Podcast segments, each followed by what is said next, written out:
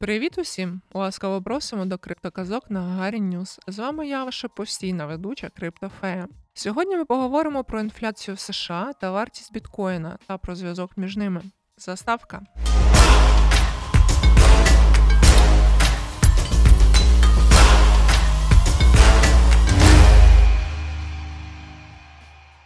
Індекс споживчих цін США відображає рівень інфляції товарів та послуг. На основі цього індексу Федеральна резервна система приймає рішення щодо підвищення ключової ставки ІСЦ, заснований на приблизно 94 тисячах цінових котирувань, що включають ціни на житло, товари та послуги, продукти харчування та енергоносії, охорону здоров'я, транспорт, освіту та інше. Дані надають приблизно 23 тисячі підприємств роздрібної торгівлі та обслуговування бюро трудової статистики.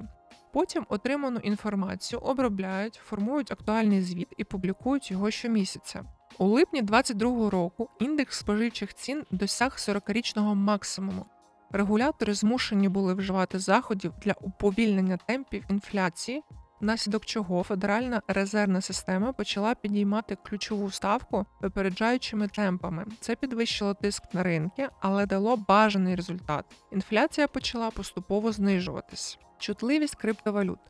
Для більшості обивателів та гравців фінансового ринку сектор криптовалют залишається високорисковим, складним та незрозумілим інструментом, незважаючи на те, що кореляція криптовалютного та фондового ринків з роками лише зміцнюється. Після публікації звіту бюро трудової статистики на графіку індексу найчастіше спостерігається підвищена волатильність. Зокрема, якщо інфляція сповільнюється швидше, ніж очікували, ринки можуть показати імпульсне зростання. Причиною є очікування майбутнього зниження ключової ставки від ФРС, що зі свого боку розганяє економіку доступними грошима у вигляді дешевих позик центрального банку. За негативного сценарію деякі інвестори намагаються швидше позбутись своїх криптоактивів.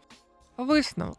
І за це необхідно використовувати у зв'язку з іншими показниками макроекономічної стабільності США. Виходячи з рівня інфляції, можна спрогнозувати подальше посилення або пом'якшення регуляторної політики ФРС, що убезпечить відкриті ф'ючерсні угоди в моменти високої волатильності. Це допоможе при довгостроковому інвестуванні чи коригуванні свого інвестпортфеля. На сьогодні все. Дякуємо за те, що були разом з нами. До нових зустрічей!